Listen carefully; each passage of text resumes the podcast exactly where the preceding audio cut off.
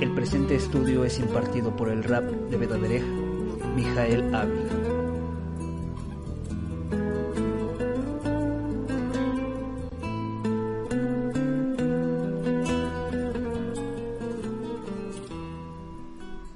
En esta tarde, la Perashá se titula Nasó. La porción sema- semanal se titula Nasó. Y corresponde al libro de Números Bamidbar, capítulo 4, verso 21. Números 4, 21. Y le dijo el Eterno a Moshe, levanta un censo de los hijos de Gerson por sus casas paternas y sus familias. Vayedaber Adonai el Moshe Lemor, Nasoe Rosh Benei Gershon, Gam Em, Lebei Abotam Lemishpejotam. Habló además el Eterno a Moshe diciendo, toma también el número de los hijos de Gerson, según las casas de sus padres por sus familias. En esta perashá, el Eterno nos va a hablar de un personaje que se llama Gerson, lo traducen así al español, o Gershon sería la, la forma en cómo se podría pronunciar en hebreo, que si alguien conoce el hijo de Moshe, podrían decir es el mismo nombre. Sin embargo, no es así. El hijo de Moshe era Gershom con M al final, con Mem al final. Y este personaje se diferencia porque al final no es Mem, sino es Nun, Gershon. Eh, A lo largo de esta perashá vamos a ver cómo es que la Biblia les, les asigna un trabajo específico a la familia de Gershon. Igualmente, esto nos va a poder permitir, por cuanto estamos viendo acerca de las familias de Leví, algunas cosas interesantes con respecto a lo que vendría a ser la vida de Mashiach. ¿Cuál es el contenido de esta perashá? En la primera lía, capítulo 4, verso 21 al 37, nos habla acerca de la función de los descendientes de Gershon y de Merari, que era un hermano de Gershon. Segunda lía, capítulo 4, 38 al 49, nos da el recuento de los hijos de Gershon y, y Merari. Tercera alía, capítulo 5 del 1 al 10, nos habla de la pureza del campamento de Israel y las reglas referentes a los sacrificios. Cuarta alía, capítulo 5, 11 al 6, 27, nos habla acerca de las leyes referentes a supuestos adulterios, así como las leyes del Nazir, de lo que le han dado por llamar Nazareo, y la bendición de los sacerdotes. Quinta alía, capítulo 7 del 1 al 41, nos habla acerca de los actos de la inauguración del Mishkan, del tabernáculo, asimismo las ofrendas de las tribus de Judá, Isahar, Zabulón, Reubén y Shimón. Sexta Aliot, capítulo 7, 42 al 71, nos hablan acerca de las ofrendas de las demás tribus como Gad, Efraín, Manashe, Binyamin y Dan. Y por último, la séptima Aliot, capítulo 7, 72 al 89, nos dice la Biblia cuál es la ofrenda de las tribus de Asher y de Neftalí y cómo es que Moshe escucha la voz del Eterno en la tienda de reunión. Esto es lo que contiene precisamente la Perashá Shabua. Vamos a comenzar con la enseñanza. Gershon, si se fijan ahí, dice la Biblia el verso 22, toma también los- el número de los hijos de Gershon según las casas de sus padres por sus familias. El nombre de Gershon significa exilio. ¿Qué quiere decir esto? Que si una persona se muda de una ciudad a otra, será un exiliado. Y por eso es que el nombre del hijo de Moshe, Gershom, significa también algo muy, muy parecido.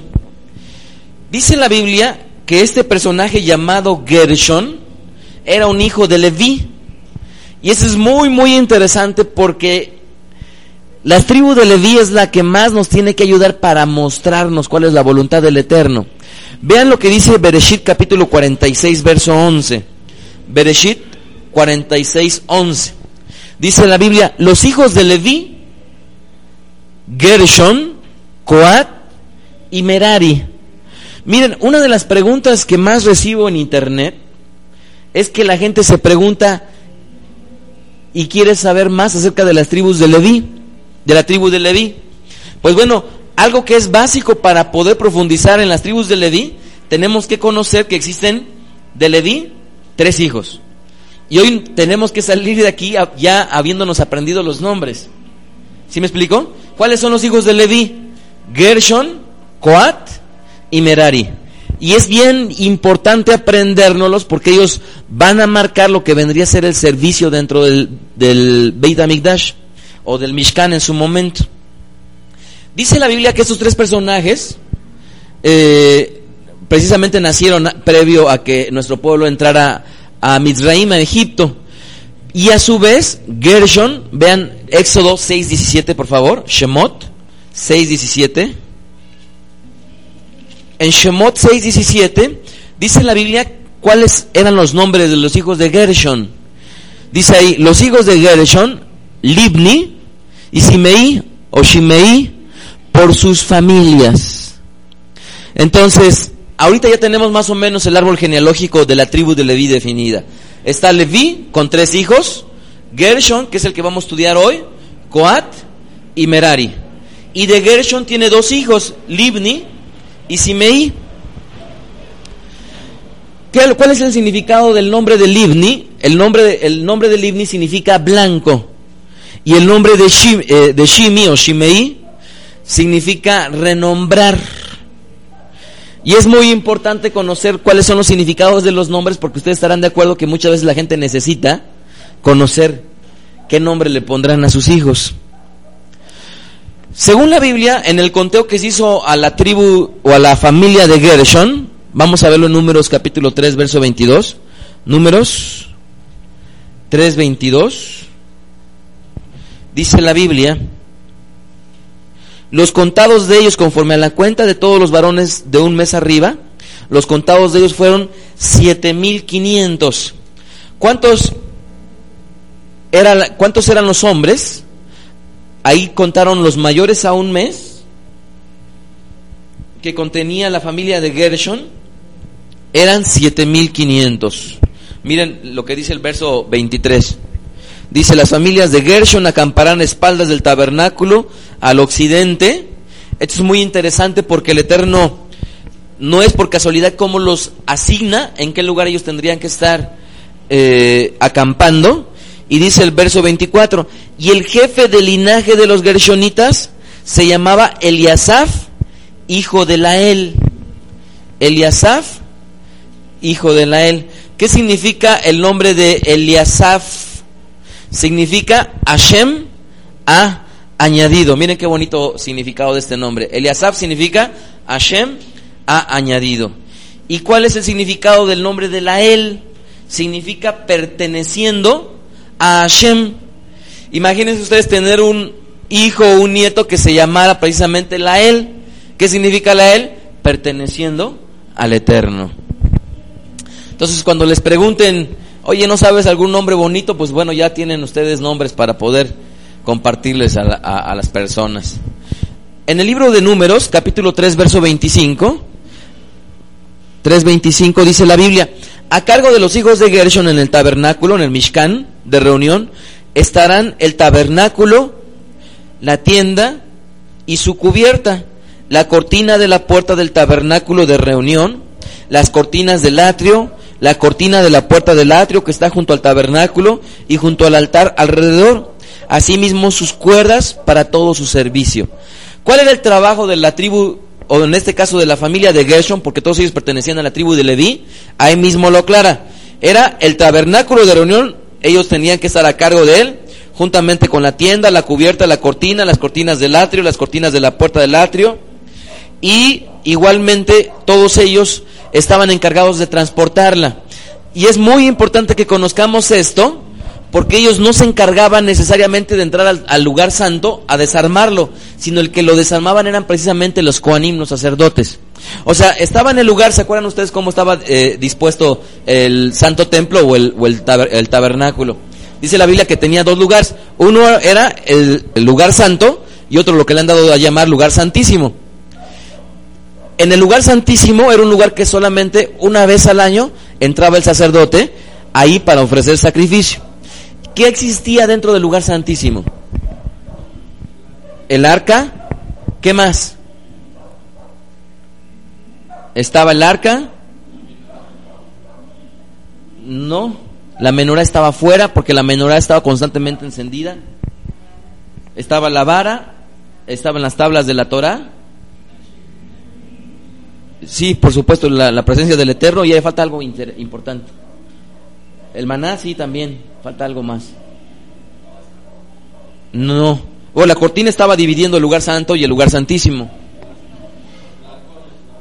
El arca, así es. La vara de, de, Aarón. ¿Sí? Todo eso estaba dentro del santo templo. Entonces, ellos eran los encargados de transportarlo, de guardarlo y transportarlo. Pero para este efecto, la Biblia determina que no cualquiera de la familia de Gershon podría servir para eso. ¿Esto qué quiere decir? Imaginémonos que ahorita, eh, ahorita por cuanto somos la mayoría, nosotros tres como familia, está Iram, Yoshiyahu y Mijael, que fuéramos de la familia de Gershon. Sin, a nosotros nos corresponde servir dentro del templo o dentro del tabernáculo. Sin embargo, para hacer un censo, sí sería contado Yoshiyahu, Iram y yo, porque los tres somos mayores a un mes de edad. Pero para servir tanto en el tabernáculo como en el, en el santo templo, solamente podrían servir los varones que eran mayores de 30 años y menores de 50. Vamos a ver números 4.38, por favor. Números 4.38. Y dice la Torah así, y los contados de los hijos de Gershon, por sus familias según las casas de sus padres, desde el de edad de 30 años arriba hasta el de edad de 50 años, todos los que entran en compañía para ministrar en el tabernáculo de reunión, los contados de ellos por sus familias según sus casas de sus padres, fueron 2630. Estos son los contados de, los, de las familias de los hijos de Gershon, todos los que ministran en el tabernáculo de reunión, de los cuales contaron Moshe y Aaron por mandato de, de Hashem. ¿Esto qué quiere decir? Dentro de esa familia que existían 7.500 varones, aquí no están contando las mujeres, 7.500 varones solamente podrían servir dentro del santo templo 2.630. ¿Esto qué quiere decir? Que 4.870 varones o bien eran niños menores a 30 años, o jóvenes menores de 30 años, o bien mayores de 50. ¿Sí me explico? O sea, esto es un porcentaje realmente muy reducido comparativamente con el número total de varones. Eh, hay más o menos una proporción de un 30%. De todos los varones que estaban, solamente un 30% podría servir. Esto no debemos de dejar de pensarlo porque a final de cuentas son números que nos deberían de dejar de alguna u otra manera una enseñanza de cuántos varones en un lugar determinado aproximadamente sirven. ¿Sí me explico? Esto no lo pierdan de vista porque en un futuro sin duda alguna va a ser importante. Ok, hasta aquí está muy claro. Vamos a volver a leer el verso 21 de números 4. 4.21.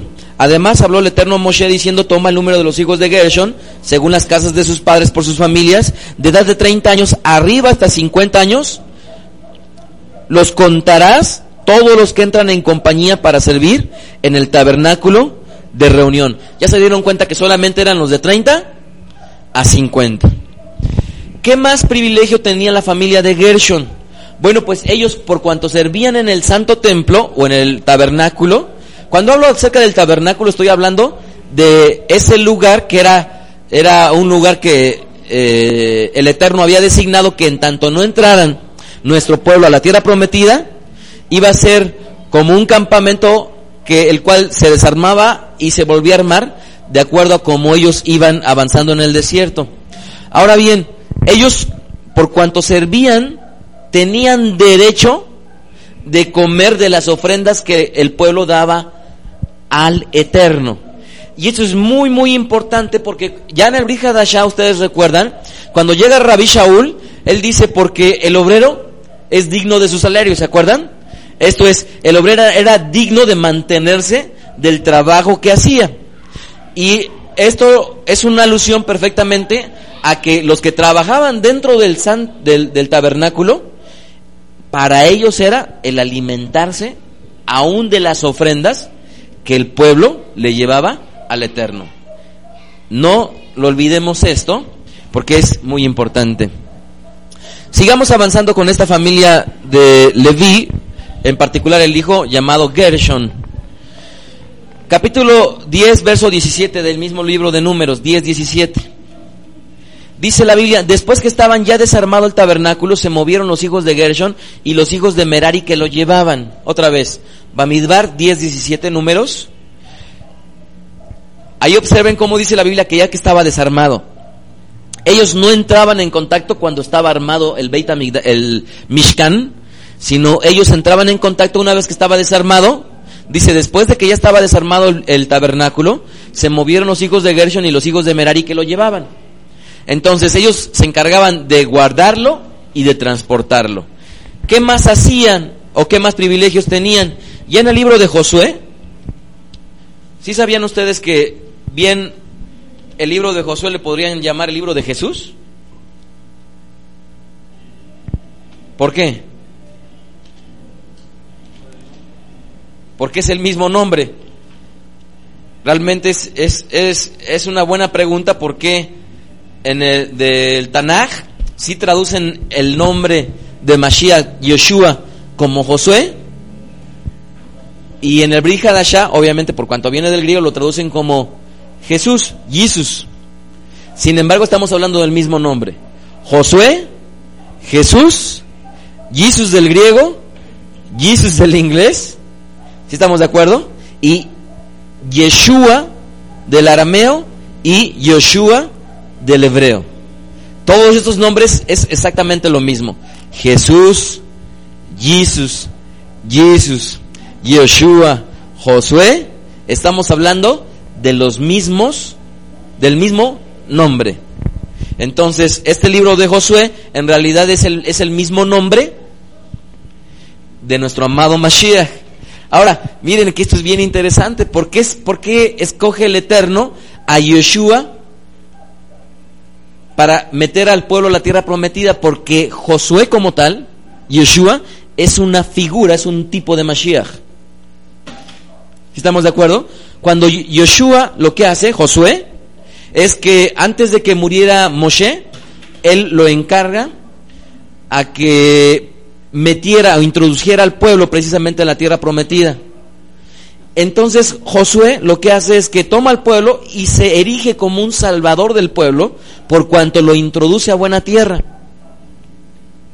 Entonces, si ustedes quisieran saber un poco más acerca de Mashiach, es bueno estudiar la vida de Yeshua porque es una figura o es un tipo de.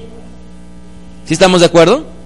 Si ustedes quisieran saber acerca de la vida de Mashiach, podríamos estudiar, por ejemplo, al Cohen Gadol, porque Yeshua también se erigió como el sumo sacerdote. Entonces, tanto el como el eh, perdón, Cohen Gadol como Moshe, que también fue una figura, un tipo de Mashiach, como Yoshua eh, fue un tipo de Mashiach, como el mismo Aarón también fue una figura. Y su hijo primogénito de Aarón también fue otra figura de Mashiach.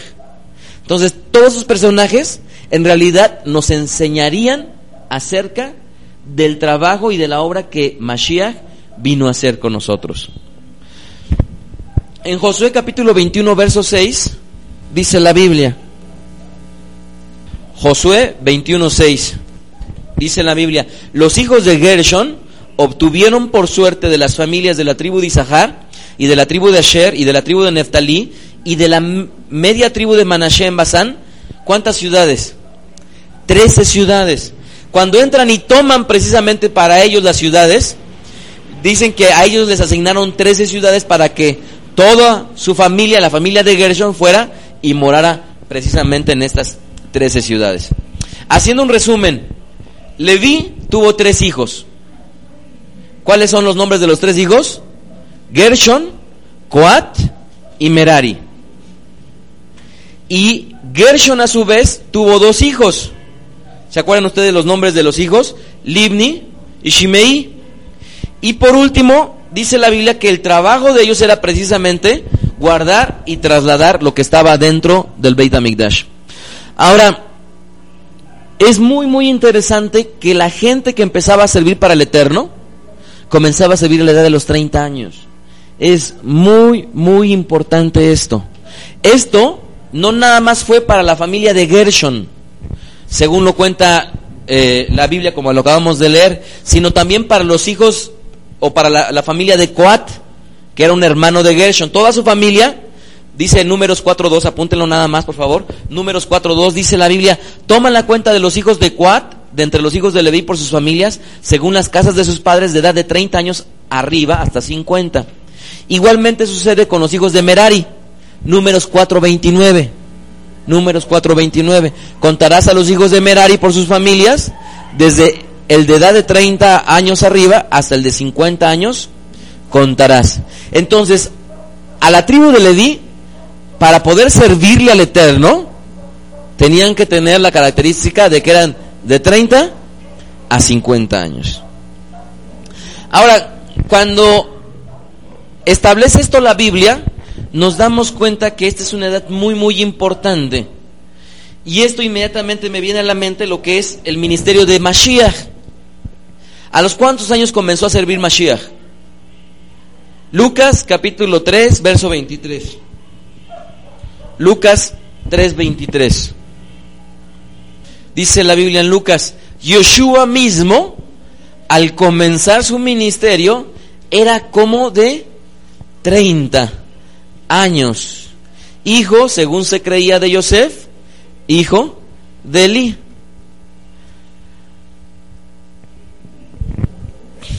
Hasta este momento, mucho se ha especulado al respecto de lo que sucedió en los años previos a cuando Yeshua comenzó su ministerio. Y les he platicado en otras ocasiones que existieron por ahí evangelios apócrifos, gnósticos, que hablan acerca de una supuesta niñez de Yeshua. Y realmente cuando yo leí el, el Evangelio de Tomás, hay un evento, por ejemplo, tan terrible como está supuestamente Mashiach de niño con su rabino y empiezan a discutir y le gana Yeshua al rabino a discutir y de repente lo pone en ridículo delante de la clase y el rabino se pone a llorar porque supuestamente ese niño era un niño completamente maleducado y malcriado porque no sabía respetar a sus adultos. No nada más eso, ahí también se ve cómo es que asesina literalmente a una persona con sus supuestos poderes. De ahí, de este evangelio es donde sacan la película que cuando tomó un poquito de tierra de barro y hizo un pajarito, ¿se acuerdan ustedes? Por ahí han visto alguna película que también habla acerca, lo toman precisamente de este evangelio apócrifo de Tomás. Entonces, la Biblia es muy clara. La Biblia, previo al, ministerio de Mashiach, solamente se habla muy poco. Pero es interesante conocer que a la edad de los 30 años servían en la tribu de Leví y según lo que es el Tratado de los Padres, es un libro que deberíamos todos de tener, eh, el Pirkei Avot, en este Tratado de los Padres dice, el hombre a los 30 años alcanza la plenitud de su vigor. Esto es lo que dice al respecto el Pirkei Avot. Ahora, ¿qué es lo que dice la Biblia? ¿Se acuerdan ustedes previo al ministerio de Mashiach? Solamente habla acerca de la anunciación de su nacimiento. Lucas 2.7. Después habla acerca de que cómo es que a Yeshua lo circuncidaron. ¿Sí se acuerdan de eso? ¿Cómo es que a, a los cuántos días circuncidan a un niño? A los ocho días. Lucas 2.21. Después van y lo presentan al santo templo. Lucas 2.22. Y posteriormente sube, ya teniendo la edad de 12 años, a celebrar la fiesta de Pesaj en Lucas 2.42. Estos, ¿cuántos eventos vamos? Su nacimiento, su circuncisión, su presentación y la visita a Jerusalén para celebrar la fiesta de Pesaj. Y por último, antes de comenzar su ministerio, la Biblia narra cómo es que Yeshua baja la Tevilá, al Mikveh, hace su Tevilá, la su inmersión, y después de que se sumerge, es como Yeshua comienza precisamente su ministerio. ¿A los cuántos años? A los 30 años. Entonces, si quisiéramos tener una respuesta más o menos aceptable, que de repente le preguntaran a cualquiera de ustedes, ¿por qué la Biblia no habla nada acerca de Yeshua cuando era niño ni cuando era joven? Porque no hay nada trascendental que resaltar, porque su servicio a Hashem comenzaría al igual que la tribu de Leví a los 30 años. ¿Sí estamos de acuerdo? Al igual que a los, la tribu de Leví a los 30 años. Ahora bien, en el hebreo 30 años es la palabra Sheloshim Shana. Sheloshim Shana, 30 años. Es una edad yo creo que marca la vida de las personas. Sheloshim Shana, Sheloshim 30, Shana, años. Sheloshim Shana. Porque la vida de las personas, o en el caso de las mujeres, los marca la edad de los 15 años. Después, en el caso de los varones y de las mujeres también, la edad de los 18, porque de acuerdo al gobierno, ya son mayores de edad. En Estados Unidos, por ejemplo, alcanzan su mayoría de edad a los 21 años. Sin embargo, no hay edad que haga tanto el parteaguas como la edad de los 30 años. ¿Por qué? Porque según la psicología, a la edad de los 30 años, el hombre o la mujer alcanza su madurez mental y psicológica. No nada más eso, la edad de los 30 años es la cúspide física del hombre. La edad de los 30 años. Y dicen que un hombre, una vez que alcanza la edad de los 30 años, empieza a declinar totalmente físicamente. Por eso es que los médicos dicen, un varón tiene que empezar a visitar al médico a partir de los 30 años, porque ahí empieza su declinamiento físico. Y el hombre ya no le es tan sencillo nada más agacharse como lo hacía cuando estaba joven, ¿verdad? y así, conforme transcurren los años, pues empezamos a decaer físicamente. Entonces, por eso es que la edad de los 30 años es la cúspide precisamente de un hombre. Ahora bien, aquí es muy interesante considerar esto de los de lo que sería los Sheloshim Shana, los 30 años. Ustedes saben que los 30, o más bien los números a lo largo de la Biblia tienen un significado. Que el número 7, que el número 6. ¿Sí me explico? Eh, hay para cada número, en algunos de los casos, un significado. Ahora, los 30 años, cuando yo me puse a estudiar Sheloshim Shana en la Torah y en el Brihadashah, me llevé la sorpresa de mi vida.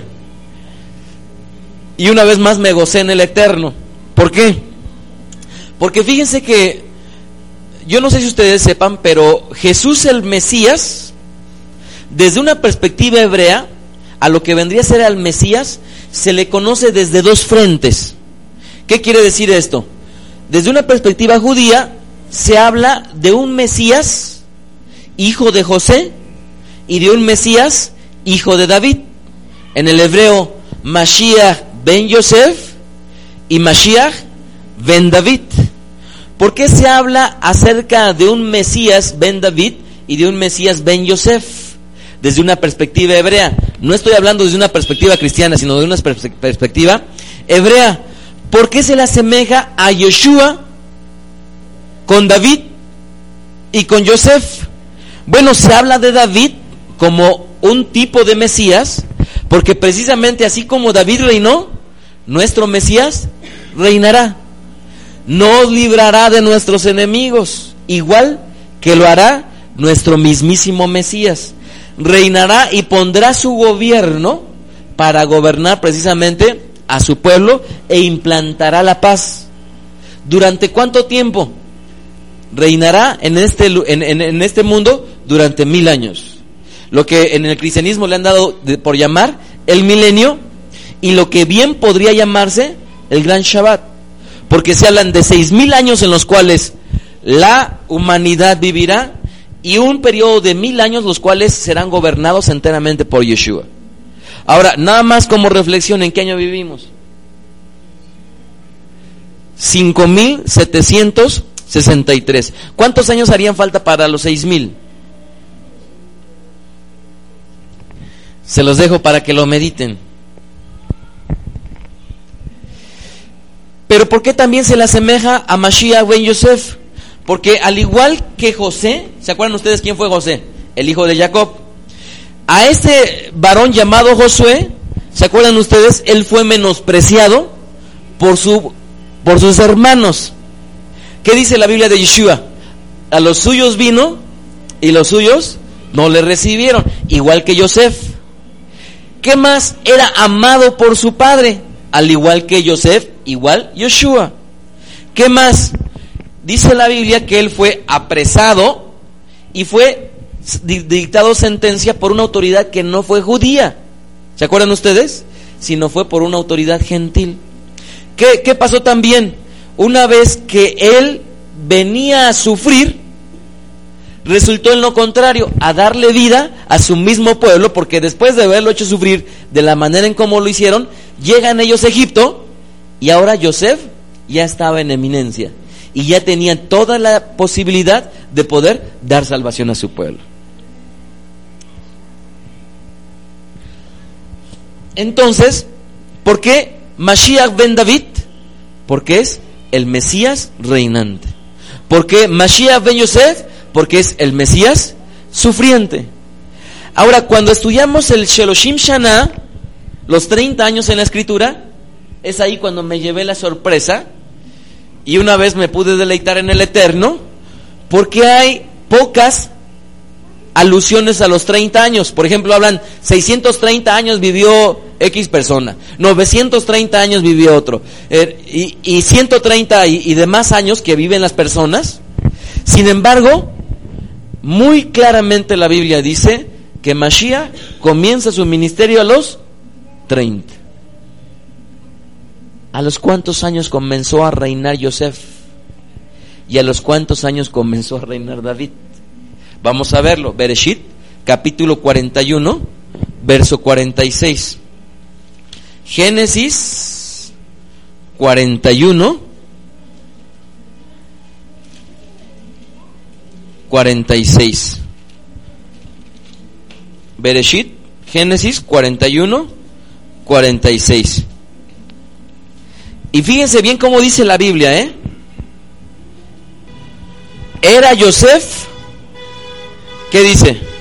De edad de 30 años cuando fue presentado delante de Faraón, rey de Egipto, y salió José de delante de Faraón y recorrió toda la tierra de Egipto. En aquellos siete años de abundancia, la tierra produjo montones. Miren que este versículo está, le está antecediendo los versículos en los cuales Joseph, miren, verso 37. El asunto pareció bien a Faraón y a sus siervos, y dijo Faraón a sus siervos, ¿acaso hallaremos a otro hombre como este, en quien esté el Espíritu de Dios, el Ruach de Elohim? Y dijo Faraón a Yosef, pues que Dios te ha hecho saber todo esto, no hay entendido ni sabio como tú. Tú estarás sobre mi casa y por tu palabra se gobernará todo mi pueblo, solamente en el trono seré yo mayor que tú. ¿Eso les suena parecido? ¿Lo hayan parecido con la realidad? ¿Y a los cuántos años entonces asciende al trono Yosef? Treinta años al igual que Yeshua a Mashiach. ¿Qué sucede con David? David Amelech, segunda de Samuel 5.4. Segunda de Samuel, Obed Shmuel 5.4. Era David de 30 años cuando comenzó a reinar. ¿Y cuántos años reinó? 40 años. Entonces, ¿a los cuántos años comenzó a reinar David, Tamelech? A los 30. Ahora no hay coincidencia, eh, mis hermanos, no hay coincidencia. O sea, Yeshua no es Mashiach. Mucha gente dice que no. Pero estas coincidencias, o mejor dicho, que el Eterno se haya detenido en este tipo de detalles, expresarlos bíblicamente, digo, de ninguna manera son solamente eventos separados, sino son lo que nos demuestra que precisamente Yeshua además de todas las profecías que se cumplieron en él, él es verdaderamente el Mesías esperado de Israel. ¿Por qué el judaísmo no lo entiende? Porque el judaísmo está hablando de un Mashiach que está como sufriente, pero también como reinante. Yeshua cuando vino hace cerca de dos mil años, vino como un Mesías sufriente. Pero vendrá ahora como un Mesías reinante. Y es entonces cuando comprenderemos precisamente que Yeshua es verdaderamente ese Mesías esperado. Hay una frase que decimos en Yom Kippur o en varias de las fiestas y dice, Leshana Mashiach. El próximo año nos veremos en Jerusalén con el Mesías. Y yo les digo, Leshana Babirushalayim eta Mashiach. El próximo año nos veremos en Jerusalén con el Mesías. Amén. Vamos a orar.